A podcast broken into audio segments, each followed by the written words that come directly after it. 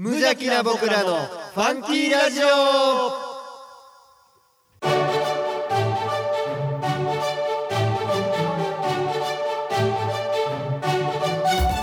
皆さんの中にもファンキーはきっとある。この番組は王吾を愛するファンキー王吾とコットの提供でお送りします。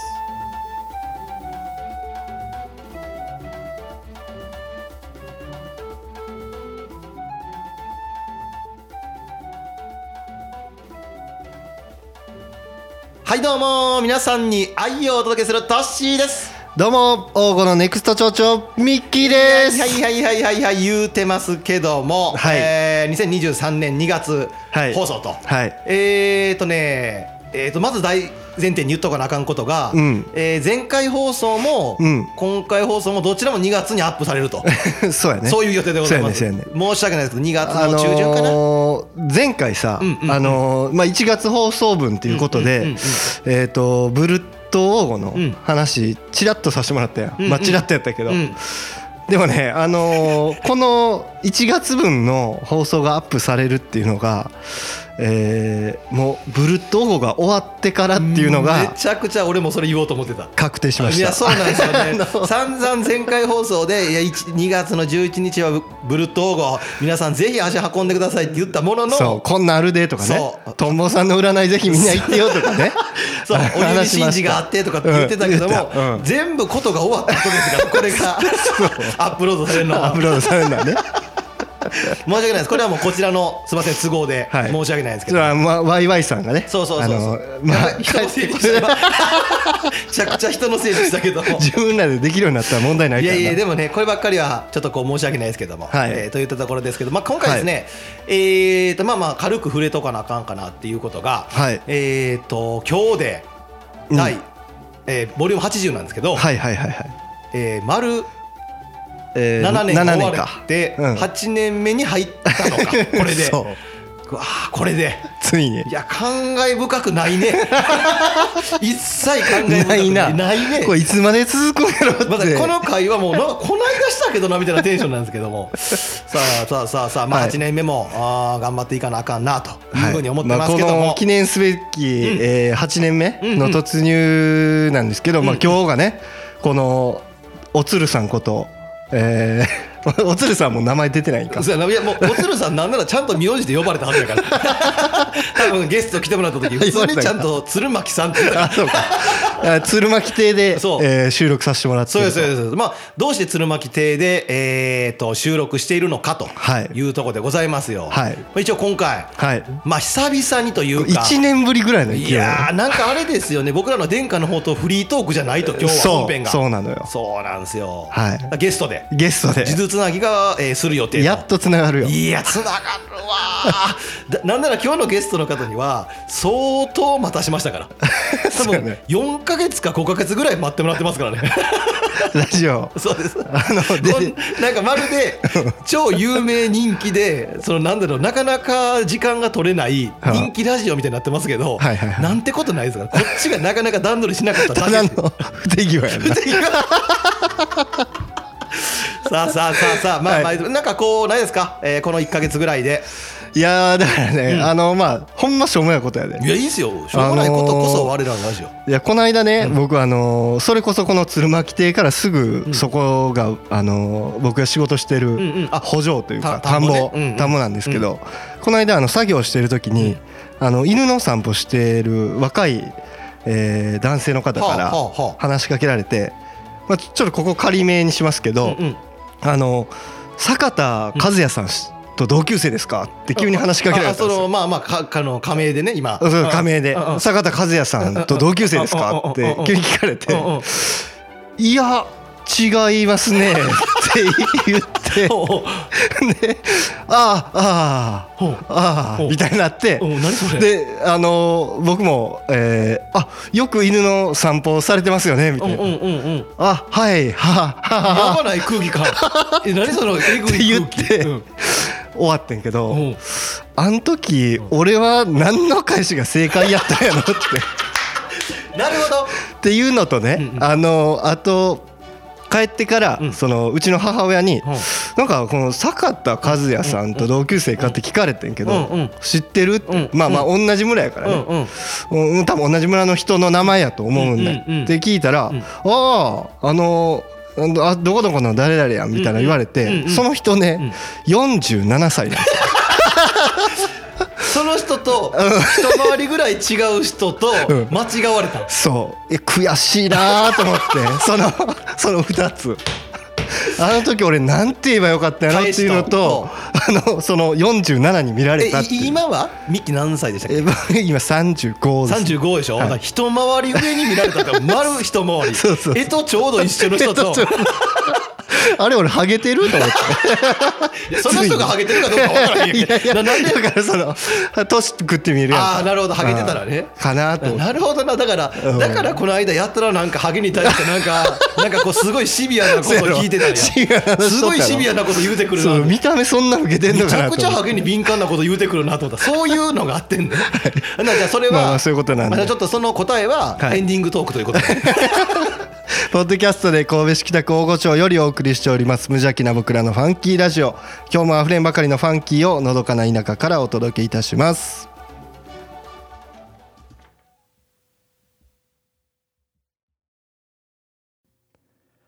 おーご数珠つなぎ。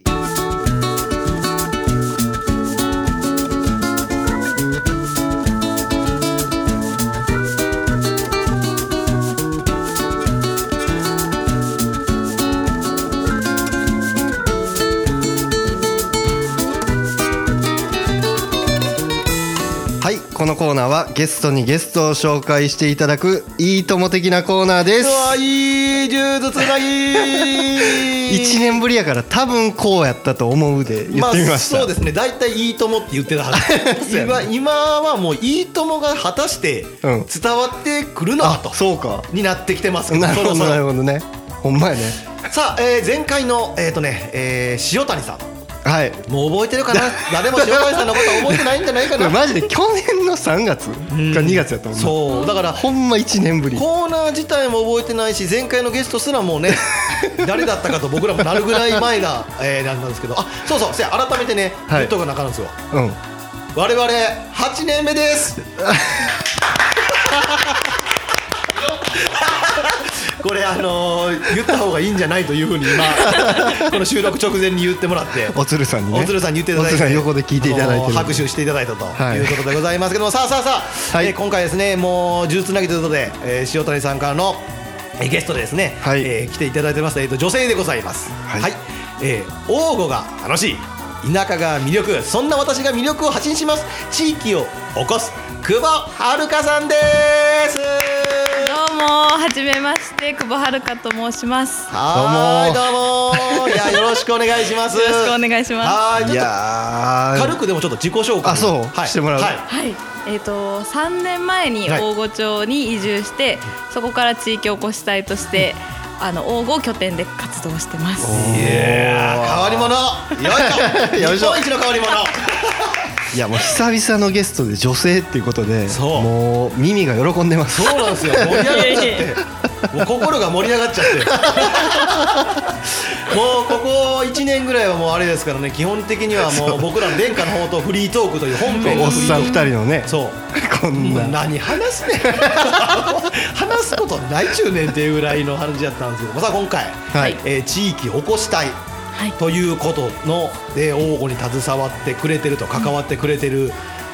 遥さん、はい、なんでございますが、はい、さあどうですかこれをまず大前提に何ですか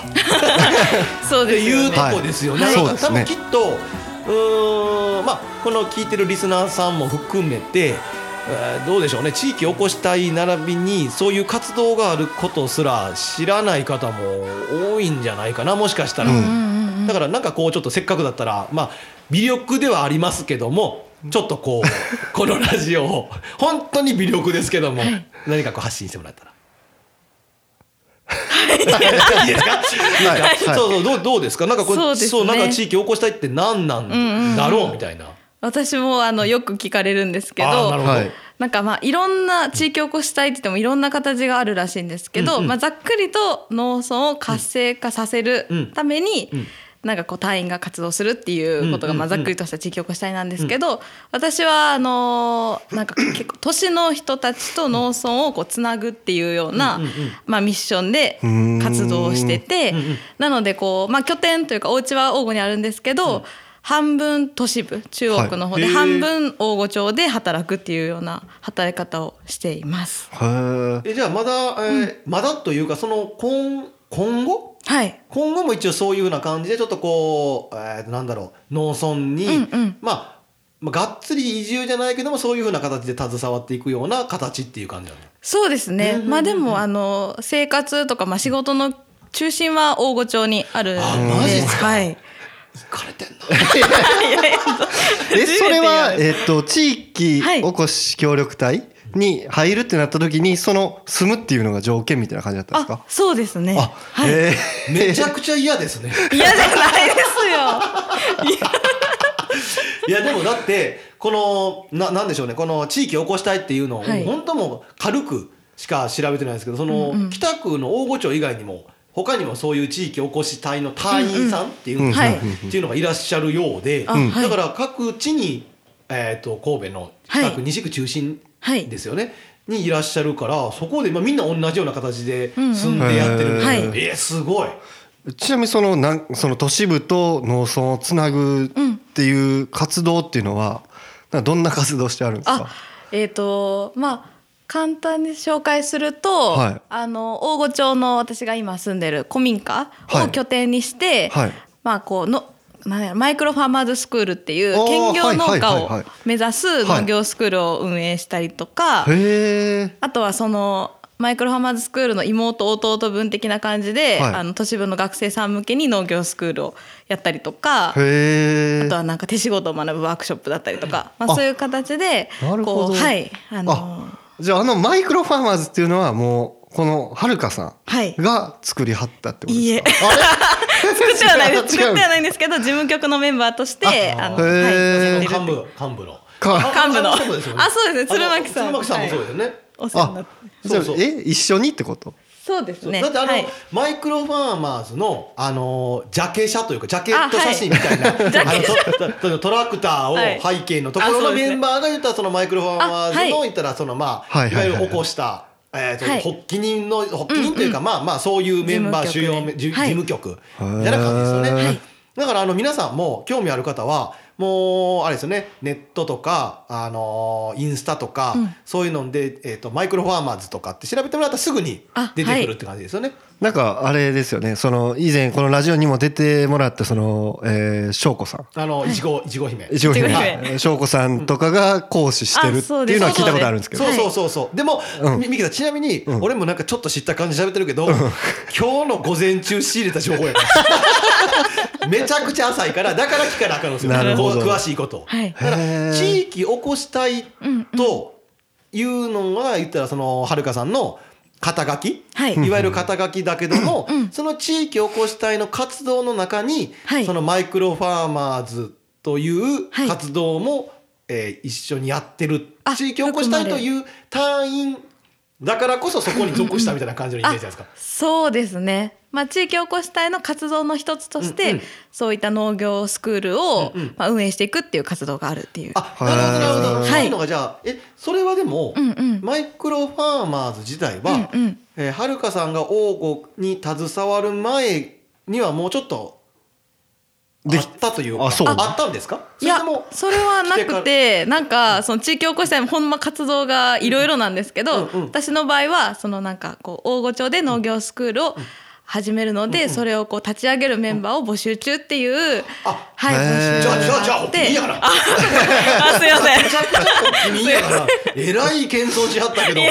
きっかけやな。だからこれ、ごめんなさい、さっきマイク入ってないところで聞いたんですけど、はい、だから市役所の人ってわけではないんですよね。そうなんですよね。はい、あくまでもなんかこう、どんな感じでしたっけ市の委託みたいな感じなんですか。まあそうですね。今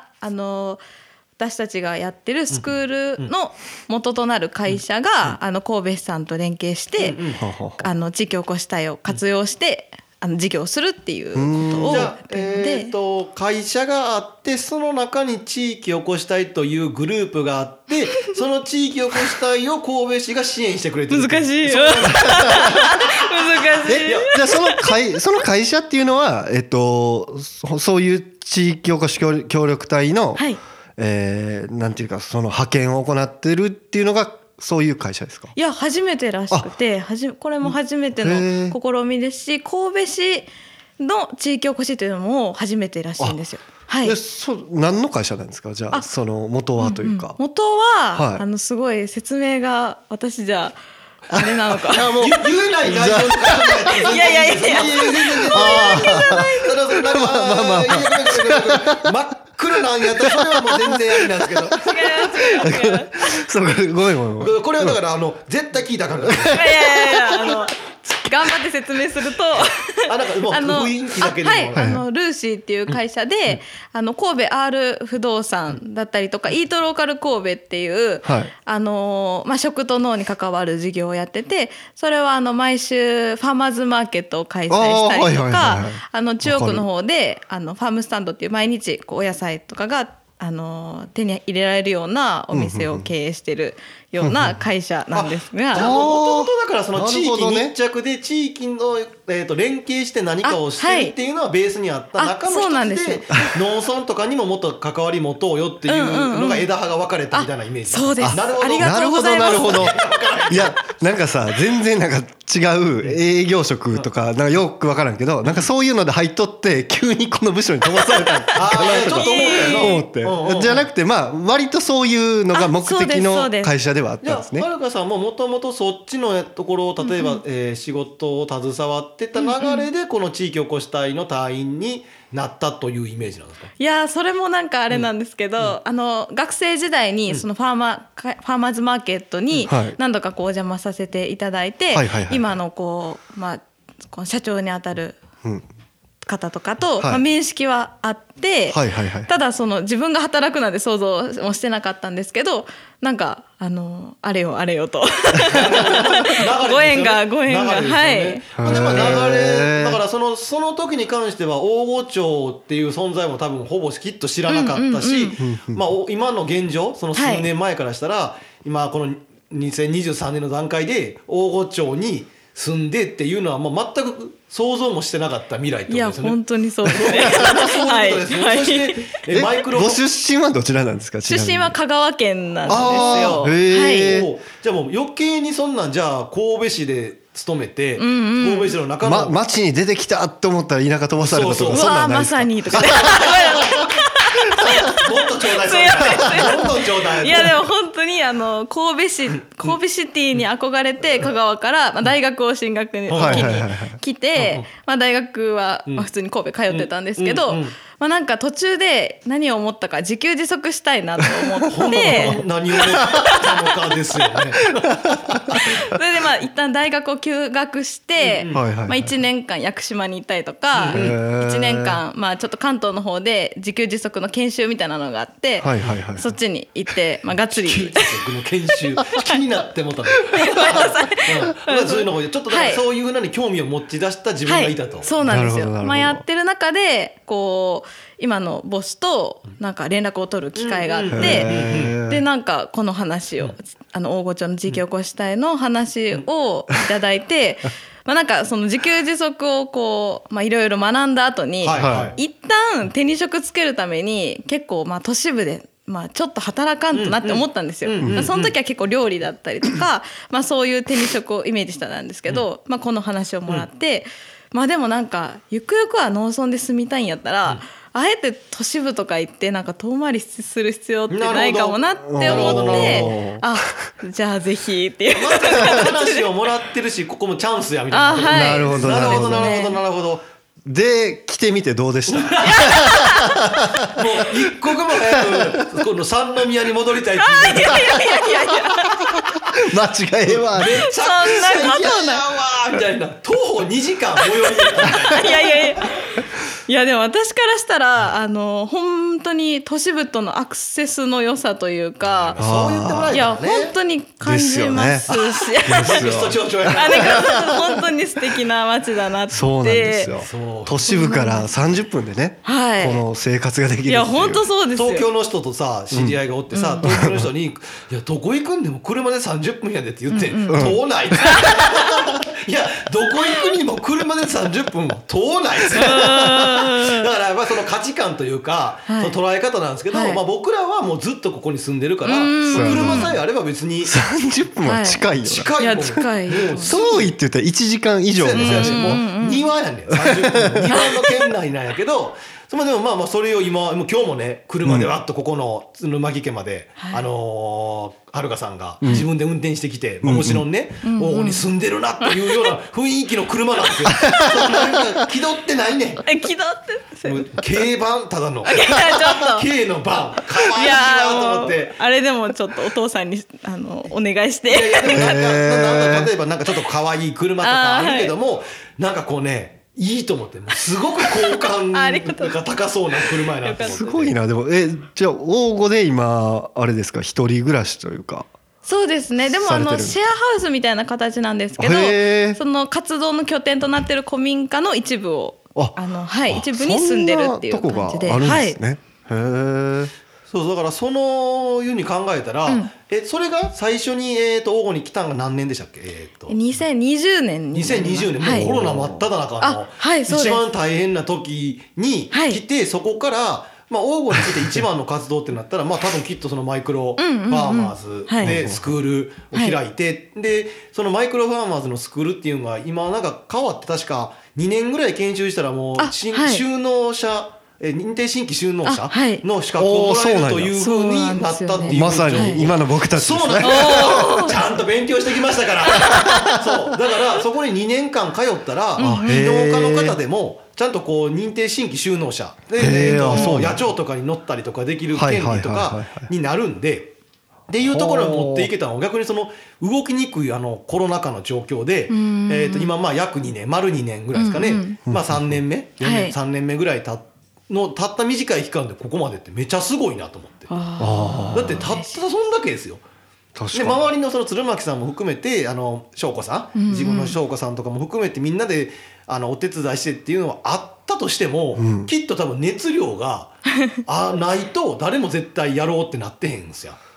そうだね。そう、そこで誰か興味ある人一緒にしませんかって言っても、うん、はるかさんがうわもう王吾出たよ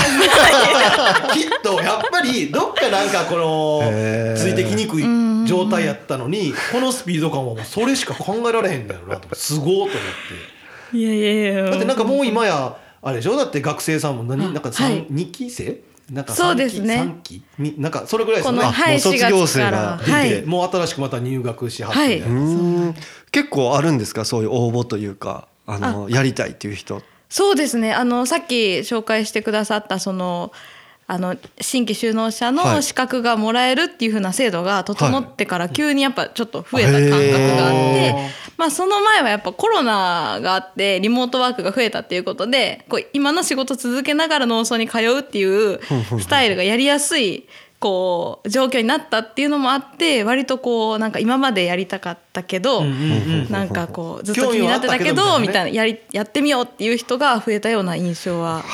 かね、そのはい、めちゃくちゃ僕もそのマイクロファーマーズとかその、うん、あれは何スクールでしたっけ、名前正式名称マイクロファーマーズスクール。マイクロファーマーズスクール、はい、のことがね隅から隅まで分かってるわけじゃないですけど、うんうん、その僕とかミッキーさんが、去年ユリ農家、はい、黄金の新鉄砲を作ってユリ農家になって1年目で、はい、僕も非農家だって、1年間研修をして、認定新規就農者になった側の人間からしたら、はい、マイクロファーマーズスクールで、まあ、2年間は時間数的に多分2年以下なと思うんですけど、はい、その2年間を行って今やって、まあ、僕がなんとなくインスタで見たようななんとなくの雰囲気ですけど、それで認定新規就農者の資格をもらえるんだったらすごい楽しいと思う。一人でやろうじゃなくてみんなでいろいろ話したりとか。それってあれですか、なんか週末だけみたいな感じですか。そうですね、そのスクールの講義自体は月2回、はい、各週日曜日っていう感じなんですけど、まあ、そのスクール中も それぞれ個人の畝があって、まあ、最低でも週1は皆さん通われてて、もう多い人やと仕事行く前とかもう早朝暗いうちからヘッドライトつけてみたいな人も話聞いてみて、その人にそのなんか作る作物はおのおのでなんか決めてみたいな感じですか。はい、そうですね、それぞれ作付け計画してっていう、すごくね、すごいね。だからそう今作付け計画とかきっとすごい書類とかいろいろ考えたりしなあかんかったり、まあ提出書類とかもたくさんあると思うんだけど、そのなんだろう、学生さんというか、まあ学生年齢はもなんか幅広くいると思うんですけど、一人じゃなくてみんなで同じ時間を共有して、これってどうなのああなのって言いながら、まあ時間はどうしても各週だったりするから2年間かかるけど、それでもらえるんだったら楽しいと思うもん。だって普通僕らみたいにフルで1年間研修して、まあ、1200時間とかだったりとか、そういうのってまあ仕事辞めないと物理的に無理だったり、前職をでも2年間やれば認定進級をもらえて、そこで晴れてこうまあ農家も転職するっていうきっかけにできるから、そのハードルはいい意味で下がるというか、きっかけには本当になってるやろうなと。なるほど、そうそう、それはすごい思った。確かに、だって難しくない逆に僕らみたいな感じで非農家から普通にだから僕ら収入ゼロになってやってましたから、ね、その研修の時、そう、まあまあその補助事業みたいなんで、まあいくらかもらえ、年間でいくらかもらえるのはありましたけど、まあ言ったらな、そうそう、だからもうそんな子供2人養えるわけだし、そう思ったらだから仕事続けながらそれができるっていうのもすごいいいよね。それでやっぱりそこで出てくるのが、車で都市部からもう30分ぐらいで来れる距離感っていう、近いよねさすがさすがですね、盛り込んでそうで、まあまあそのいろいろなそういう風な形でマイクロファーマーズスクールの方はそういう風な形ですけど、マイクロファーマーズずっと言うのは他に何か活動は、今はそのスクール以外っていうのもなんか活動あったりするんですか。基本的にはスクールの方がメインなんですか。そうですね、まあその兼業農家で収納しようっていう風な人たち向けのマイクロファーマーズスクールは今お話ししたような形なんですけど、学生さんの方はまあ収納っていうよりかは、まあ、この農村に学生のうちに通う中で、ここがこうなんだろう、ここで出会った仲間と、なんやろ、こうなんかなんて言ったらいいんですかね、こう新しい仲間と出会っていろんな地域の人とこう関わる中で、大御町がこう第二の故郷だったりとか。うわ刺さる、はい、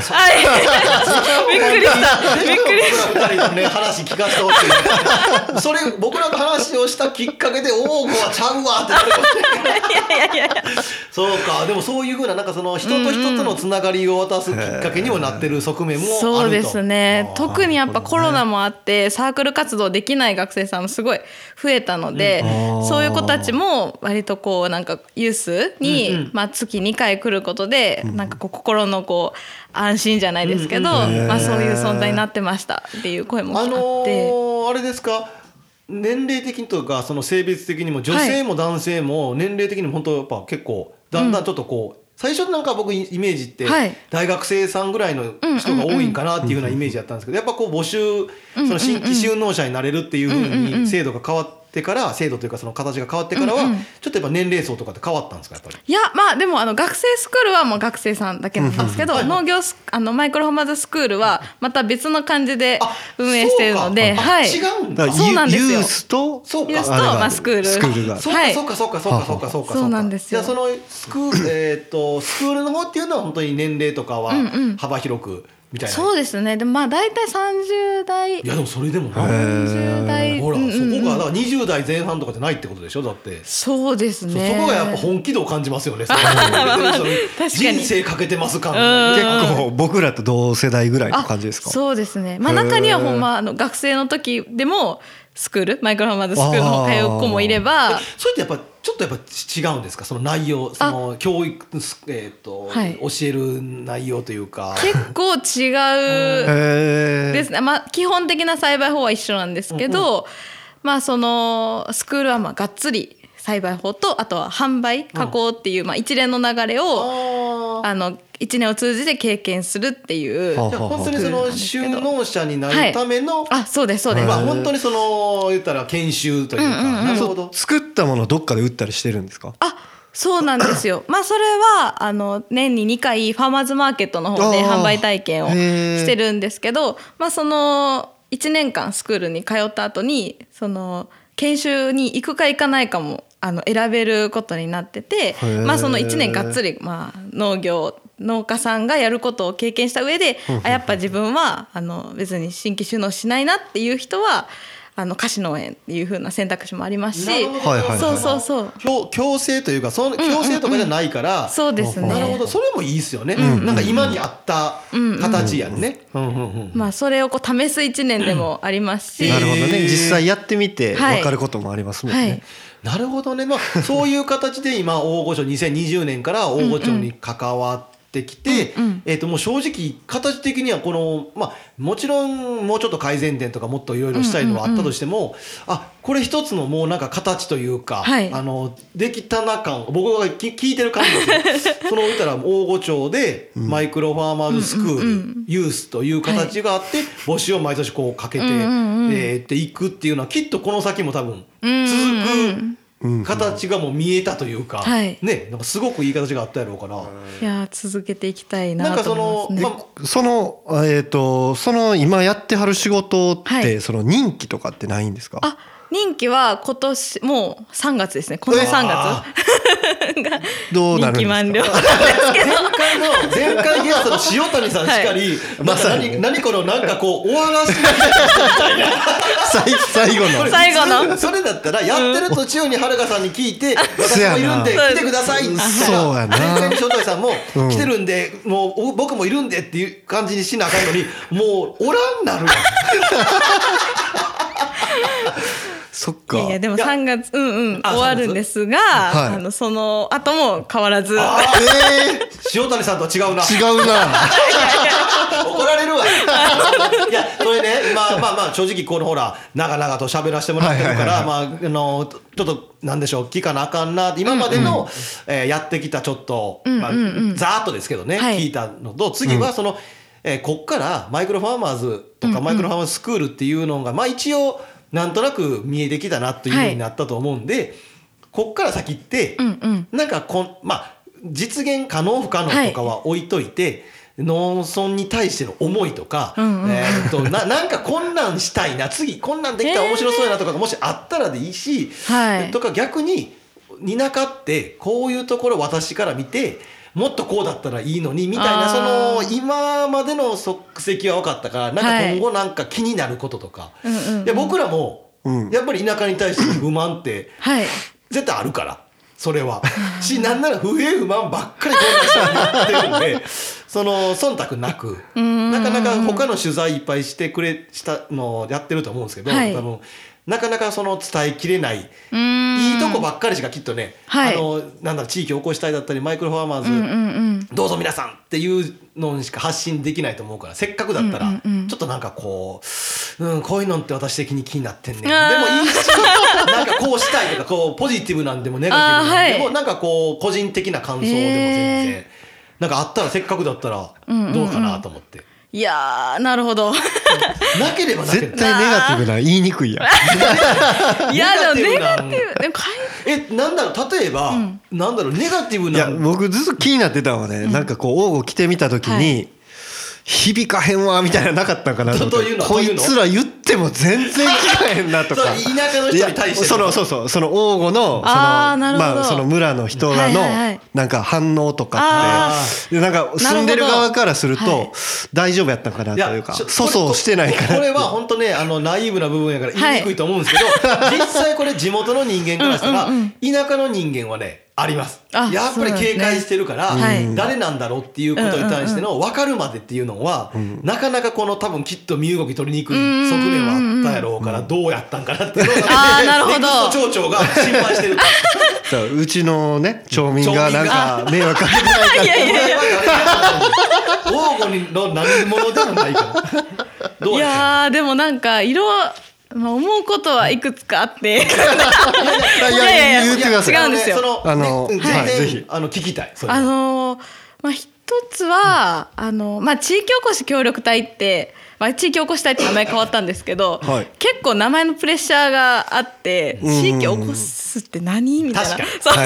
おこすってすごいプレッシャーやし、うん、なんか何もなんか何者気取りやねみたいな名前のイメージあると思うので、最初はすごいなんかこう緊張感とかあって、まあ、地域周りの人とかにもまず説明せんといかんなと思って、まあ、こういうスクールをやろうと思ってとかやっててっていう話をしたんですけど、最初全然理解してもらえないというか、意味が分からない、きっとその否定っていうか理解ができてなかったんでしょうね。そうそう、なんかやっとんなみたいな、分からんわみたいなことなんかまっすぐ言ってくれるから嬉しいんですけどっていう風に言われてて、まあ、最初はなんかすごいなんか警戒した、本当それこそに見ていただいてたんですけど、まあ、1年とか1年半ぐらいこう、まあ、活動をずっとやり続けたりとか、まあ、畑を借りてそこで野菜作りさせてもらってたら、なんかちょっとずつほんまになんか声かけてもらえるように、もうここでしょ、めちゃくちゃ牛歩でしょいやいやいやいやその時にすごい感動しちゃって、いやでも結局やってないとなんか認めようも認められないんやなっていうのも思ったし、やっぱこう見てくれてるから、このいいとこも悪いとこも、いやだからそれはすごいなんか気持ちいいじゃないですけど、まあやっててよかったなっていうふうに思いますし、やっぱりこう学生さんとかがわーってなってたら、まあ、うるさいとは思うんですけど、なんか結構声かけてくれて、なんかいやそれでもね、地域の人からしたらなんかいいなっていう風に、もちろんいろんな人がおるから、ね、分かんないですけど、多分ポジティブに思ってる人が多いんじゃないかなと思いますけどね。いやすごいそれは嬉しかったし、まあ、これからもなんか、まあ、コツコツ続けていくことが大事だなっていうのをすごい気づかされた。ああなるほど、はい、だから難しかったこととかなかったんですか、そのやっててここがどうしてもなかなか難しくて、今やったらもう笑って思い出せる話だけどみたいな、あここ本当なかなかこう苦労したなとかって、こっちの田舎に来て、はい、そういうのとかあったら次また移住したりとかする人たちにもちょっといいとこがなんかこう、そういうのってきっかけになるかなと思うんですけど。いやでもまあ苦労はしたというか、今でもそうなんですけど、家見つからないじゃないですか。あの人におつるさんねまあでもそれをほんまスクール生も1年通って、まあ、どんどん愛着湧いていくじゃないですか。住みたいとか言う人もおるの、本当に多いですよ。まあ、ぜひおってほしいけどねちょっとまたそれはなんか制作としてそうですね、ただそれはお前の思いで終わる本当にあそうやっぱりそこが大きい、はい、なん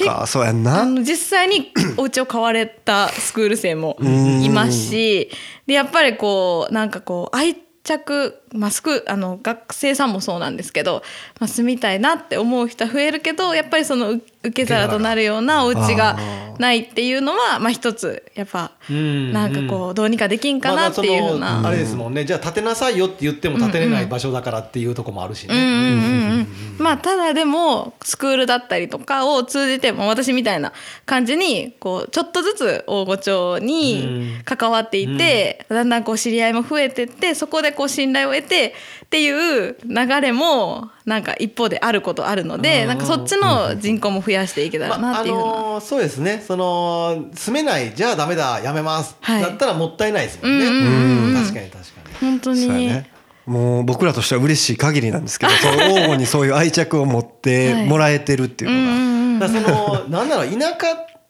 て都会の人たちが思うほど綺麗なとこじゃなくって、正直すごいもう人間臭い人たちの集まりだと僕は思ってるし、まあ、良くも悪くも裏表なく、なんだろう、人と人のつながりがあるのが田舎のいいところだって言うんですけど、僕の感覚って隣の家だからって、隣ってまあ真横じゃなくてもね、はい、すぐ近くの家だからってじゃあよく出会う人かって実はそんなことなくって、車社会やから田舎って、もう出かけるとき歩いていかないから家の横の人って出会わないですよね、基本的には、だから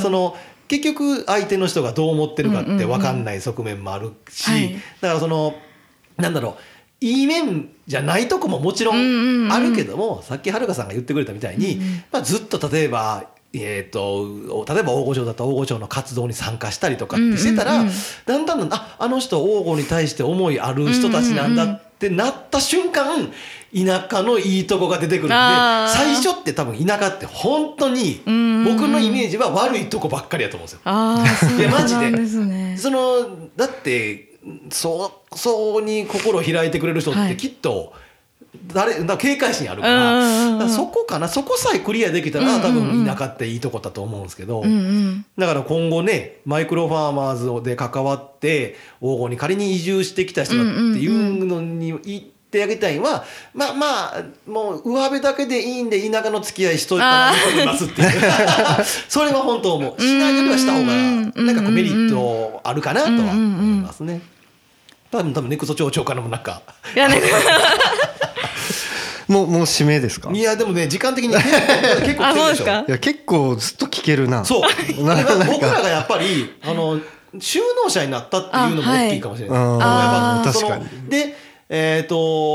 なんだろう前回の塩谷さんの時にも話があったんですけど、はい、ワッショイっていうのがいう活動があって組織があって、うんうん、そこで言ったらまあなんだろう黄金の中でいろんなイベントしたりとかっていうようなのを地元の人たちでやってるんじゃなくて、はい、黄金外の、はい、はるかさんが来て、はい、そして黄金町の中で収納者たちを作っていく活動をしてるんだよっていうのは、うんうんうん、なんかねもっとこんなとこあるんだよっていうのをもっと知っていいなって今思った聞いてて、うん、だからすごいだから言うたらミッキーさんも含めてあまり知らなかったわけじゃないですか、うんうんはい、この30代ぐらいの人ですら、はい、だから多分50、60、70ってなって本当にあることすら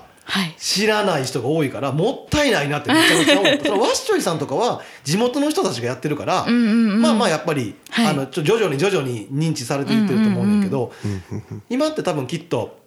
マイクロファーマーズいやもちろん名前は聞いたことあったけどね、うん、でも詳しくはきっと知らないし、そうなんでこうそういうのが始まったかとかっていうのが今聞いてそうではるかさんというこの若い女性が来て、うん、きっかけ作ったんやでっていうのがもうすごすぎるんです、うん、もちろん賛同してくれたメンバーっていうのももちろんあったと思うんですけど、うんうんうん、それをねなんだろうもっともっと多分広めたら、はい、ましてやその初めてでしょこんなんをやり始めたっていうの自体が、うん、そのなんだろう前の塩谷さんもそうやってその出張所に、うんうん地域なんちゃらなんちゃらなんちゃら名前が全然出てこない地域活性化担当係長地域活性化担当係長という枠が彼から始まったんであってで塩谷さんがだから一番最初だから俺頑張んないとみたいなで何やっていいかもマジで分かんないから一番目やから頑張んないと次のやつから引き継ぐ時大変だからってすごい頑張ったっていうのがあったと思うんだけどきっとはるかさんの後にもしかしたらこう続く人が出てくるってなった場合絶対イメージがだってもうめちゃくちゃいいですもんねすごっていう感じやから後の人にプレッシャーってわけじゃないですけどいやめっちゃこうなんだろうもうウェルカムな状態になってるんだろうなと思うそのスクール の地域では、うんはい、それは本当思いますねいやそういやでもまだまだはいでもどうなんですかその3月以降っていうのはやめはった後っていうのは地域おこし隊の単位ではなくなって活動していくっていう形なんですか。そういうことなんですね本当にというのはじゃあどういうふうなその大御町とか農村とかにの携わり方ってどういう風な感じに持っていくようなイメージですか、うんうん、今後っていやまあでもやることはほとんど本当に変わらなくて、うんうんうん、今やってることを、まあ、地域おこし単位ではなく、まあ、ルーシーの社員としてやっていくっていう感じなんですけど、まあ、やっぱり今はねワッショイとか、うんうん、ワッショイさんとかにもそんなにたくさんはいけてないのでそこも、まあ、久保遥として、うんうんうん、もっとこうなんか関わっていけたらなっていうふうに、はい、しんどくない程度で言ってくださいもう我々町民の方が頑張らなあかんなっていう僕らなんて息もしないですからね濃い言われとんのないですからねそう思わされるなそういやでもワッショイも全然私も行けてないんですけどなんか行ったら、うん、本当なんかなんかいやあいつ全然こうへんやみたいな雰囲気全くなくて、うん、なんか私の全然こう分からないような話しても話振ってくれたりとか、いやもう勘弁してと思って、あ、いやいやありがとうってありがたいです本当に。いやそうそう、いやもう本当ね、もうあそこにおるメンツももちろん僕も知った人が多いから、はい、もうそういう風な感じのウェルカムな感じなんだけど、うんうんうん、どうしても多分ね緊張感があると思うんですよ、うんうんうん、ああいう場に行くっていうのは、うんはい、でも難しい話もあると思うんですけど、うんうん、基本的にはみんなの考えはまあ、応募でなんか面白いことできないかなっていう、そのきっと地域おこし隊も含めてなんか応募で面白いことできひんかなとか、まあこのラジオも含めてですけど、まあ共通って多分きっとそこなんかなと思うから、まあまあなんだろう、スクールの皆さんも地域おこし隊もバッシュもなんか活動してる人らも気軽になんか気軽にいろんなことしてほしいなってめっちゃ思いますけどね。なんかもうハードル上げずに、いやー本当に知らんけどお得意なとか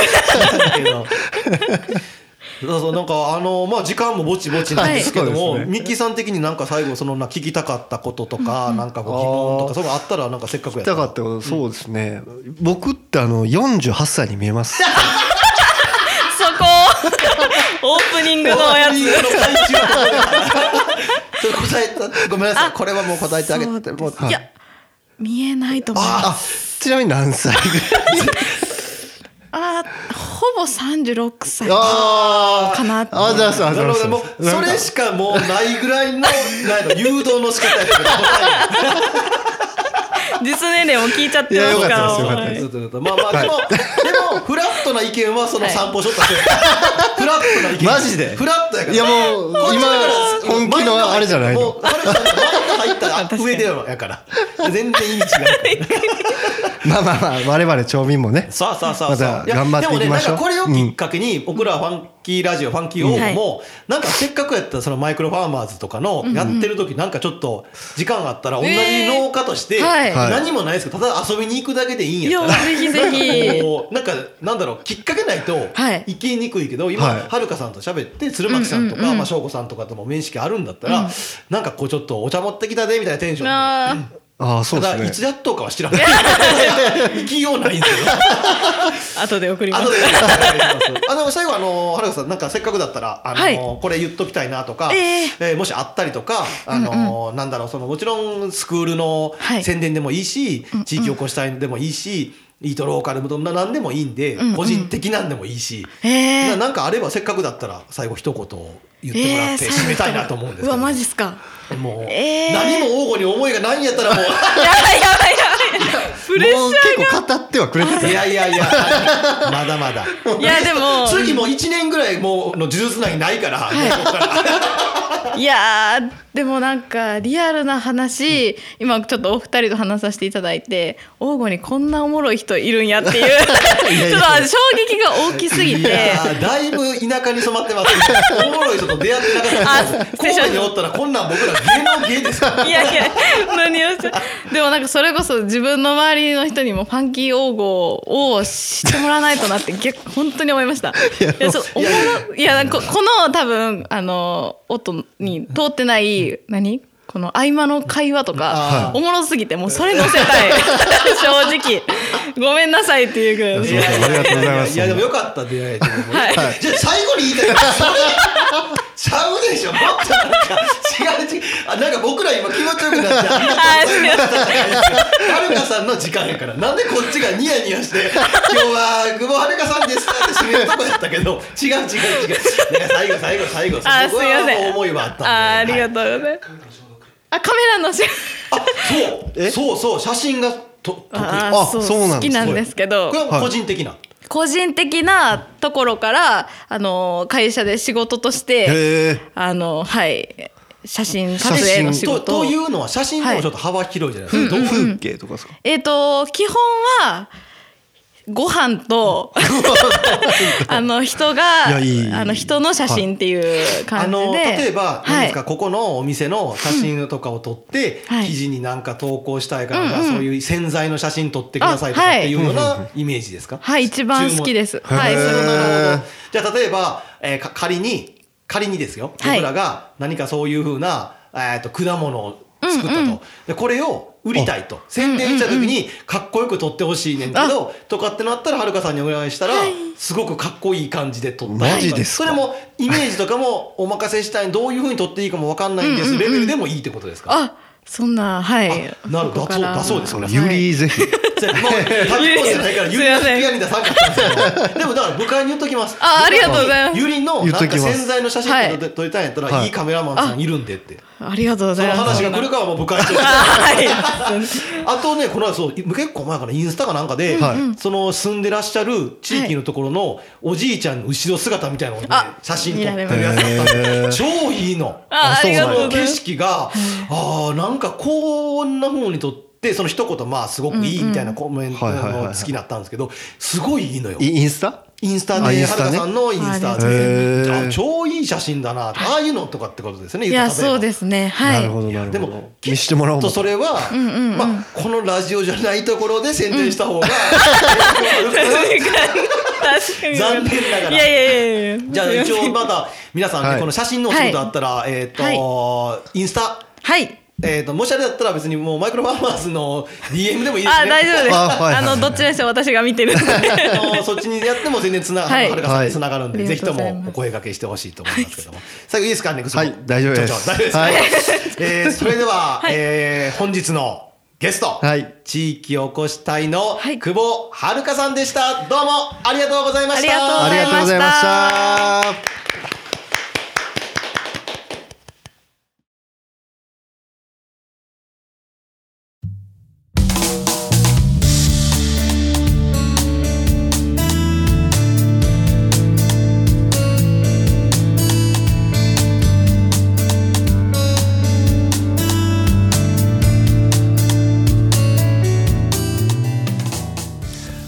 ということではいもうすごいいい話を、はい、たくさん聞かせてもらって、いやもうゲストが1年に1回しか今からここぞとばかりにもそうもうまた次は2024年ってことでしょゲスト来るまあでもどうなんですかね。そのやっぱり正直やっぱりまだまだうん、聞きたいこと、ね、相変わらずゲスト来た時にまだまだ聞きたかった、うん、終わってから聞いたらすごい面白い働き方しとうしそう多分だからね なんでしょうねその会社の中で、まあ、なんだろう多種多様な、うん、一つの業務だけをしてるんじゃなくって、うん、そのなんださっき言ったカメラの仕事とかもあったりとか、うん、自分の趣味みたいなやつっていうのを仕事にそれってできないかみたいなのを言って、うんうんうん、ルーシーさんという会社が、うんうんそういうのをボスが、うん、すごいなんだろう、受け入れてくれるようないい会社なんだなっていうのも今聞いて思ったし、うん、そうやね、うん、あれや訂正しとかなかった。そうなんですよそうなんですよもう忘れたんですけど大体何を言うか一応行ったら、マイクロファーマーズのスクールの方に行ったらうん僕は認定新規就農者になれるって言ったんですけど若干ちょっとそれがてか若干どころか大きな間違いで新規就農者になれると、うん、で何が違うかって言ったら、うんまあ、新規就農者になったら非農家が新規就農者になったら、土地田んぼとかを借りる権利をもらえるよみたいなイメージですね、まあ、ざっくり言うと。逆に言うと一般の非農家の人はその農業やりたいって言っても土地借りれないってことやね。そうだから価値農園とかそうやね、そっちに自分名義で田んぼを借りることはできないから、新規就農者になったら販売とかもやっても全然販売は大丈夫。あそうか単純に田んぼをその名義で借りないだけか。あそうかなるほど。なんで、うん、その認定新規就農者になるにはちょっとあともろもろの必要な出さなあかんことあるんですけど僕一応認定新規就農者なんですけどどうやってなれるんかっていうのはみんな各自調べてもらってちょっともう忘れちゃったんで、まあ、もうちょっとなんかハードルが高いというか、いろいろ補助金とかもらえるためには認定新規就農者にならないとダメだったりするみたいなんで、うんまあ、興味ある方は、うんググってもらったらネットで調べてもらったら済んでるん でよろしくお願いします、はい、ということでございますけども、はい、さて、ボリューム80回でもエンディングということですけど、まあ、来年というか、はいまあ、今年度というか、うん、2023年も、うん8年目迎えて、はい頑張っていこうとは思っているんですけども、はい、なんか何ですかその、まあ、抱負までいかないですけど、うん、まあ言わなかったじゃないですか前回放送では、うんうんうん、ファンキーラジオファンキー応募としての抱負は決めたけど、うんうんうん、その個人のっていうのなんかもしあったら最後さなんかもう軽く個人のか俺はあってんけどミッキーさんに言ったけど、うん、実現不可能やと思うからもう言わへん無理やね。いや言ったら内容は簡単な毎年やもんね毎年言うだけ言って次の回にはもうやってないとか言うもんな4年ぐらい痩せたいって言ってじゃあ言わんでいいよなじゃあもう言わんとこうでもな迷ってね、うん、やめたらもう始まらへんと思ってあ旅行とかでも一緒や毎年友達と旅行行っとったやつとか、うん、毎年どっかやってたっていうのってさやめちゃったら次復活するんって、うんうんうんま、始まってないか最初から始まってないからいいかそうちょっと迷ってるんですけど、ね、あ何かなあれかな冬場ゆり農家って結構暇なんでなんかこう新しいことなんかしたいなと思って今こういろいろ勉強中なんですけどまあ今年ぐらいからちょっと動きたいなぐらいおほんまに知らん話だいやそう言うてたと思うけど狩猟免許あ出たを取りに行こうかなと思ってあ皆さん思ってますこの重要思っている今年だからもう12月とかかもしれんからね、うん、割とでも強い思いは持ってる、うんまあ、思いは強いからそれで言ったら弱い思いでいいめちゃめちゃ弱い思いやけど、うん、ドローンの免許が取りたいあいいやんこれねすごいいいやんドローンの免許がどうやら法が変わったら難しくな、うん、まあミキさんにも話したけど、うんうんうん、難しくなっちゃう、うん、そうで今取ってたら言ったらどうだろうその一番上のところまでもう使えるよみたいな、うん、使えるっていうかそのどうやらドローンを操作できる場っていうのが限られてるらしいんですよ例えば報道とかでドローン運転できるんだったらこの免許、うん、まあそういう風なまあ例えば収納農業で消毒するんだったらここまでの免許みたいなのがなんかあるっぽくてどうやらでそれを今のうち取ってたらまあお金はかかるけどもまあ比較的まあ簡単に取れるらしいねなんか運転免許のあれやね8トン車のなんかあそうあんな感じ今あれの制限が今やったらないでみたいな、まあ、そんなイメージだと思う多分ね僕も詳しくは調べてないけどそれをなんかちょっと紙で見ていやこれ仮に冬の副業とかでドローン免許持ってます、うん、だからもしなんか必要やったらって言ったら、うん、もうって思ってんけど、うん、仕事が来たらめんどくさいからって思ったそれはそれでちょっとめんどくさいなと思っていやまあだから免許取るだけは取っといてんちゃういや行けよ行けも行ったらええねんいやなんでも明日に回さない抱負明日やろうってしない無理やなすぐなると思うそれが一番ハードル高いな難しいよいやそこやな人生の課題かもしれんけどまあ一応その感じでちょっとなんかねまあどんどん新しいことを続けていけたらなっていうふうに思ってますけどまあ、はい、呪術つなぎもできたらつないぎたいなとそうですねまあ1年は開かずに1年は開けたくないなってできないできたらいけたらそうやねでもうこれアップロードされる時には、うん、オープニングでも言いましたけど、うん、ブルー統合、うん、終わってます終わってますけどもインスタライブまた僕らしてたはずですもう多分聞いてる人はもう終わった後だと思うんで、はいはいはい、インスタライブどうでした皆さん良かったでしょうさぞかし良かったことでしょうインスタライブまあねなんか今回、はい、なんか ありましたっけね今日のゲスト来てた、はい、久保遥さんも出してましたよね皆さんめっちゃ笑ってましたもんねあの日あの時全部終わってからやからねですかそんなとこですかなんか告知ある3月なんかあそれは間に合いますよ今、はい、もらいましたあちょっとじゃあマイク入れるんではるかさんのはるかさんの口、はい、どうぞ告知いいですよはい、はい、失礼します2月25土曜日に、はい、先ほどからちょっと話しなかったファーマーズマーケットで、はい、黄金デーっていうものを開催しまして、はい、黄金の、チューリップだったりとか、はい、満月堂さんとか、はい、黄金の生産者さんたちが中心部に、はい、都市部に来てくださるのでよかったら皆さん、はい、黄金の人も、出店されってるんですか？あ、そうですね。応募だけです。うん、他もありましたね。応募メインプラス、ね、他の出店、はいはい。すごいですよね。場所はどこですか？2月なんで六甲道。あ、JR 六甲道の南側の公園で、そっちなんや、はい、去年確かほら居留地の、あ、そうなんですよ、ね、今点々としていて、あれですか、はい、もうさ来年だったら東遊園地が完成したら、はい、もしかしたらそこでやってるかも、戻るかも、はい、なるほどですね。だこれ詳しくはどこで？イートローカル神戸のインスタで、イートローカル神戸のインスタで、はい、イートローカルって調べたら出ますか？出てきますね、はい。なんか何出し僕ら2人になんか出せてあこれねずっと言われてるんですよ、はい、さんにも今何もないっすよ。あれはインスタライブでもいや規模がちゃう王吾のブルッと王吾での規模と全然ちゃうんですよ。イートローカルはやばいね確かにそうですね。イートローカルのアカウントのライブにこの間ねちょっとごめんなさい、エンディングトークで脱線してもらいました、はいはいはい、インスタライブってあれしだしたって割と最近ですよね。あ、どれぐらい？でも最近かな、やってる気がします。だからそれをねこいつの人がね僕にあれやんな、俺らの方がインスタライブどこでマウント多分俺らの見たからやろう思って絶対ちゃうっつって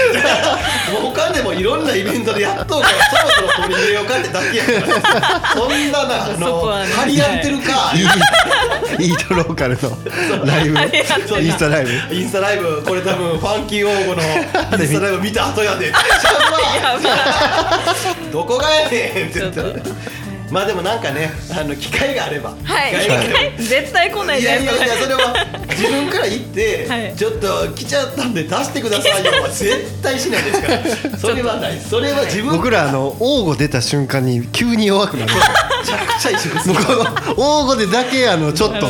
生きってるだけだそう風切って風切ってあげたもう向こうで横向きで風に極力影響出されるようになるからありがとうございます、はい、ありがとうございますありがとうございます。さあ、そんなところいい告知もらいまして、2月25日、イートロ土曜日ですか、はい、土曜日の午前中です、はいはい、午前中なんで早めに行った方がいいね、そうですね、売り切れるからね割とすぐで、まあ、なんせインスタでイートロが神戸と調べてくださったら、はい詳しい情報出てるんで、はい、ぜひ皆様、拝見してもらったと思います、はい、場所だけお間違いないように、はい、六甲道の近くの辺のいい感じのとかやな南側辺にある公園なんでいい感じのとこっすよね。芝生がなんかあってそれも抽象的やね表現がまあ調べてくださ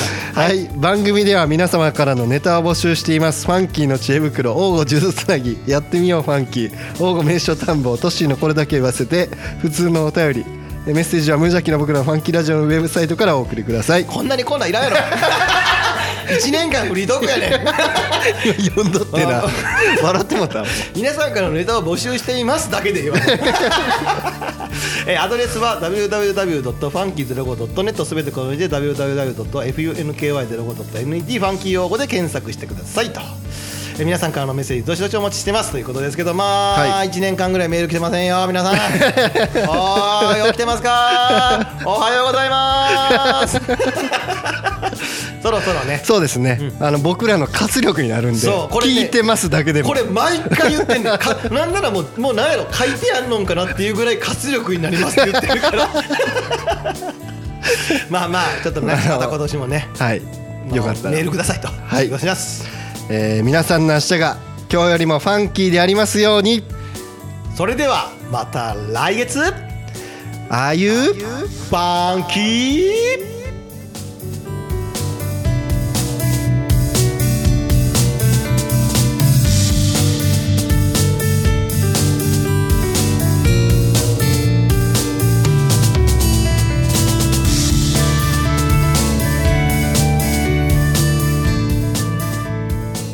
この番組は